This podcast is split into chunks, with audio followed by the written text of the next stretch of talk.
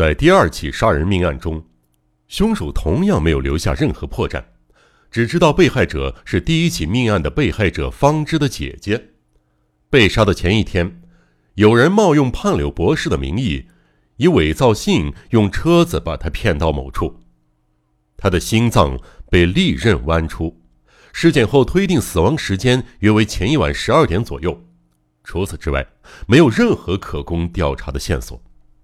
此外，住在片濑的一个渔夫告诉当天赶往事发地点的波月警部一条线索：前一天晚上。他在友人家待到两点钟左右，途经连接片濑和江之岛的长桥下方时，桥上不期然出现了两道人影，正急急忙忙赶往江之岛。渔夫被吓了一大跳，漆黑的深夜，看见两道隐隐灼灼的突兀人影，看起来像两个穿西装的男人，一前一后抬着一个大袋子。调查后发现。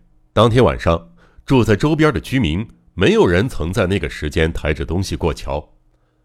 根据以上不甚充分的资料，推断出以下犯罪经过：凶手八成又把被害者带到杀害方知的空房子，目的得逞之后，便用残忍的手段把他杀死，再把尸体装到袋子里抬上汽车，趁着夜深人静，沿着国道一路驶向片濑。当车子抵达无法通行的长桥时，凶手与同伙合力把袋子搬到水族馆，取下水槽上方的玻璃挡板，把尸体扔到水槽里。被害人的死亡时间大约是在十二点钟左右，凶手抵达长桥大概是半夜两点钟，那么中间两个小时相当于从东京到片濑的行车时间。判柳博士接到波月警部的电话之后，赶往现场，在那里，就连博士也只能赞叹凶手干净利落的作案手法，而找不到任何线索。那天晚报的社会版几乎被水族馆命案全盘占据，不管是哪家的报纸都一样。捐之的照片自不用说，甚至还附上了方知的照片，还有一张水族馆的全景照。除此之外，还有李健母亲的含泪控诉，以及判柳博士的访谈等等。东京市民得知这件重大惨案之后，精神上受到了极大的冲击。过去从来不曾发生过令市民如此恐慌的犯罪事件。案件中的第一名牺牲者方知，是一位从多名应聘者中脱颖而出的年轻女性。第二名牺牲者，是和方知长相酷似的亲姐姐。在判柳博士的提议下，波月警部还从警方接获的失踪女子报案资料中，挑出和方知长相酷似的女子，查明他们离家时的状况。由此可知，凶手对牺牲者的容貌有一定的偏好，因此立刻在年轻女性当中引起了极大的恐慌。这几起杀人案，凶手应该没有任何动机或理由。只要是符合凶手口味的女性，就有可能成为他的下一个下手对象。这实在是一个光想象就足以让人浑身战栗的事实。而且，大家都不知道这个可怕的凶手是怎么样的男人，现在正躲在哪儿。真是个恐怖的时代。凡是年轻女子聚集的地方，都离不开“蓝胡子”这个话题。只要一听到。你和李建芳之长得有点像呢。这样的评论，那个女孩立刻会吓得嘴唇发青，浑身哆嗦。那段时间，听说禁止女儿单独出门，亲自接送上下学的父母也一下子增加了不少。警视厅成了众矢之的，每天都得召开干部协商会议。可怜的波月警部不得不站出来承接所有的质问。水族馆命案发生后的第三天。波月警部已经是束手无策了，心想哪怕是让自己心里好过一点。他再次拜访了判柳博士，在博士家的客厅里，主人判柳博士、助手野崎和来访的波月相对而坐。自从娟之惨死以来，野崎的脸色一直都是苍白的，也难得开口。唉，我根据您的假设，调查了长相和方知捐之酷似的那几个失踪女子。昨天终于把调查报告整理出来了，可惜那边也找不到什么有效的线索啊！哎。警部泄气的说：“查出他们离家时的状况了吗？”博士一如往常，面无表情。几乎没有什么线索，不过这三个人倒是有一个共同点。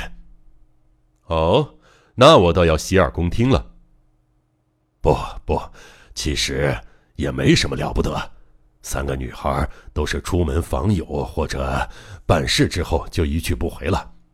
但是这三个女孩的家境都很好，出门的时候据说都习惯在附近的马路上搭乘一元出租车。在这一点上，三个人是奇妙的一致啊。又是汽车吗？这个事件从一开始，我听到最多的就是汽车。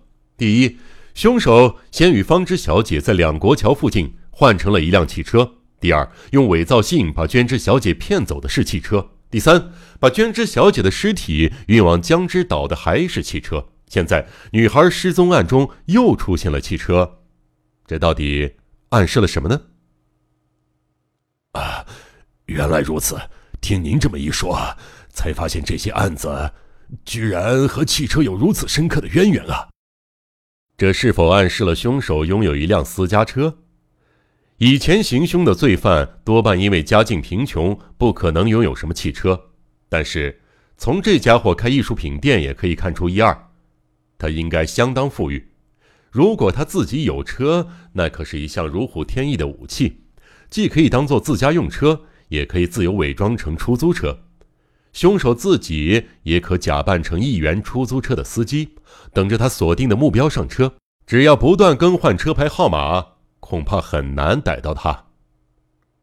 啊，呃，但是只要确定凶手有车，至少可以缩小范围。你几个调查方针出来吧。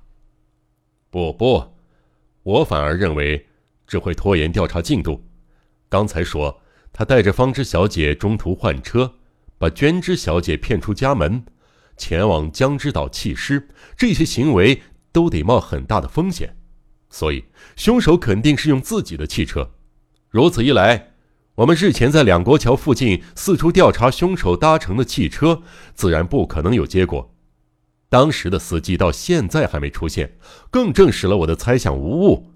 整个社会都闹得是沸沸扬扬，那名司机不可能保持沉默到现在，因为无论凶手也好，方知小姐也好，大家都知道他们的外貌了。如果博士真的猜中了，那么原先还抱着一丝希望的调查线索，等于全部断了。波月颈部苦笑着沉默了半晌。最后，他突然扬起脸说道：“不过话说回来，我真的无法理解凶手的想法，究竟出于什么原因呢？弃尸非得到那么远的江之岛，而且还选水族馆这种容易引人注意的地点，我只能说，这个人已经疯了。”哈哈，我所谓史无前例的犯罪，就是指这件事儿啊。博士露出高深莫测的微笑，说：“凶手这是在炫耀、挑衅呢，像个大明星似的，就像猎人把猎物挂在腰上展示自己的成果，他同样也在展示自己独一无二的杀人手法。他甚至还自诩是伟大的艺术家，肢解尸体并把尸块制作成石膏像展示。固然如此，这次的怪事儿也是相同的思路。”他想在水族馆的水槽中创作出让世人惊艳的美人鱼。他之所以不辞辛苦把尸体搬运到江之岛，完全是他那古怪的艺术家心态在作祟。说到符合他审美情趣及条件的水族馆，东京的附近也只有江之岛的水族馆了。上野和浅草也有水族馆，但不是水槽太小，就是游人太多，不适合做那种事。博士的话听来就像对凶手的行为赞赏有加，这引起了波月的反感。哼，我是不懂艺术，但是任凭这种艺术家嚣张横行，我可看不下去。”波月讽刺的说道。“哎，这是我的坏习惯，一看到高明的犯罪手法，就忍不住赞美一番。不过，这家伙才够资格当我的对手。我会和你们并肩作战，这让我十分愉快。老实说，这些年来，我一直期待着这种水平的对手出现。即便我们要共同作战，可到现在。”连对手是谁都无法确认。我记得您曾说过，您在等凶手主动接近。请问，究竟要等到什么时候啊？颈部挖苦道：“他已经接近了。你看这个。”博士说着，从西装内袋取出一个西式信封，递给颈部。这个不是电影试映会的邀请卡吗？波月疑惑的看着博士。你再仔细看看，你不认识主演的女演员吗？啊，富士洋子，好像常在报纸上看到她的名字。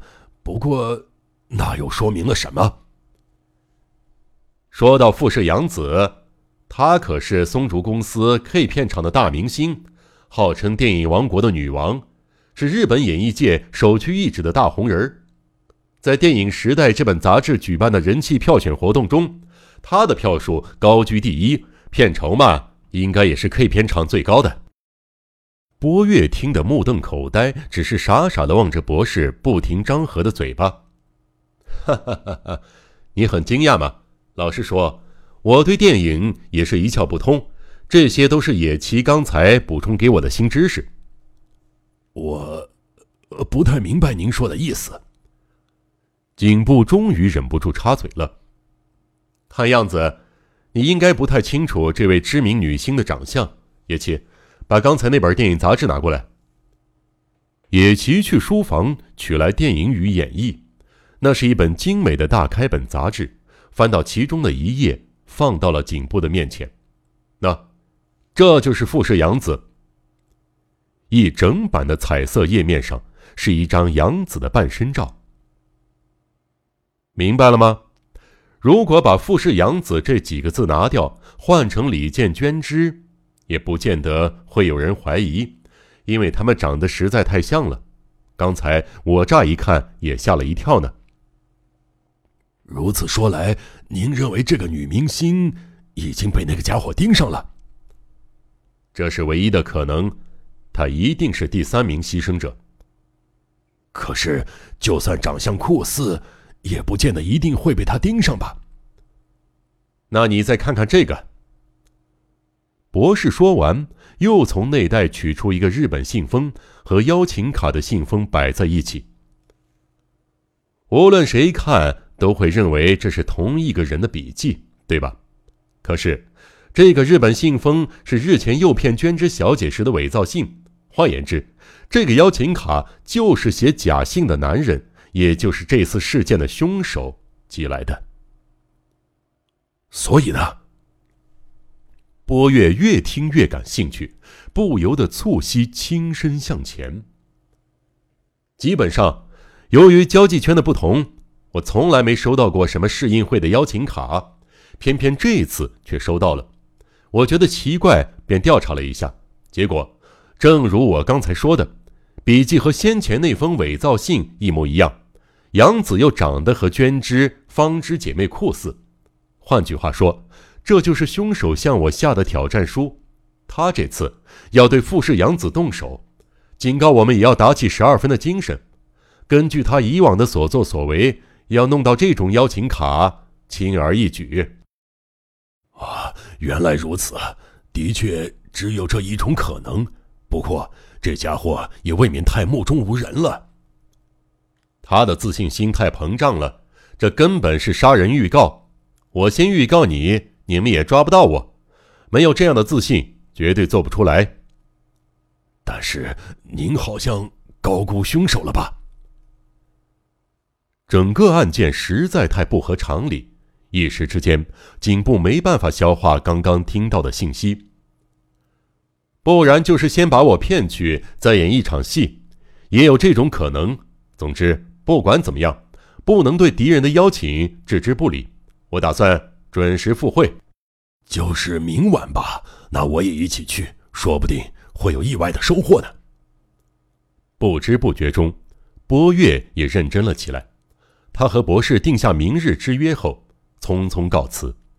第二天，盼柳在浴室中的冥想比平常更久，期间有两三个人来访。每次野崎助手都打室内电话通知正在泡澡的博士，但博士一律不客气的拒绝。我正在思考，别打搅我。这个时候，无论出现什么样的状况，博士一概使用这句话：悬疑、悬疑、惊悚、恐怖、恐怖、推理、推理。江户川乱步小说集，我是播讲人赵鑫，让我们一起走进这个光怪陆离的世界。光怪陆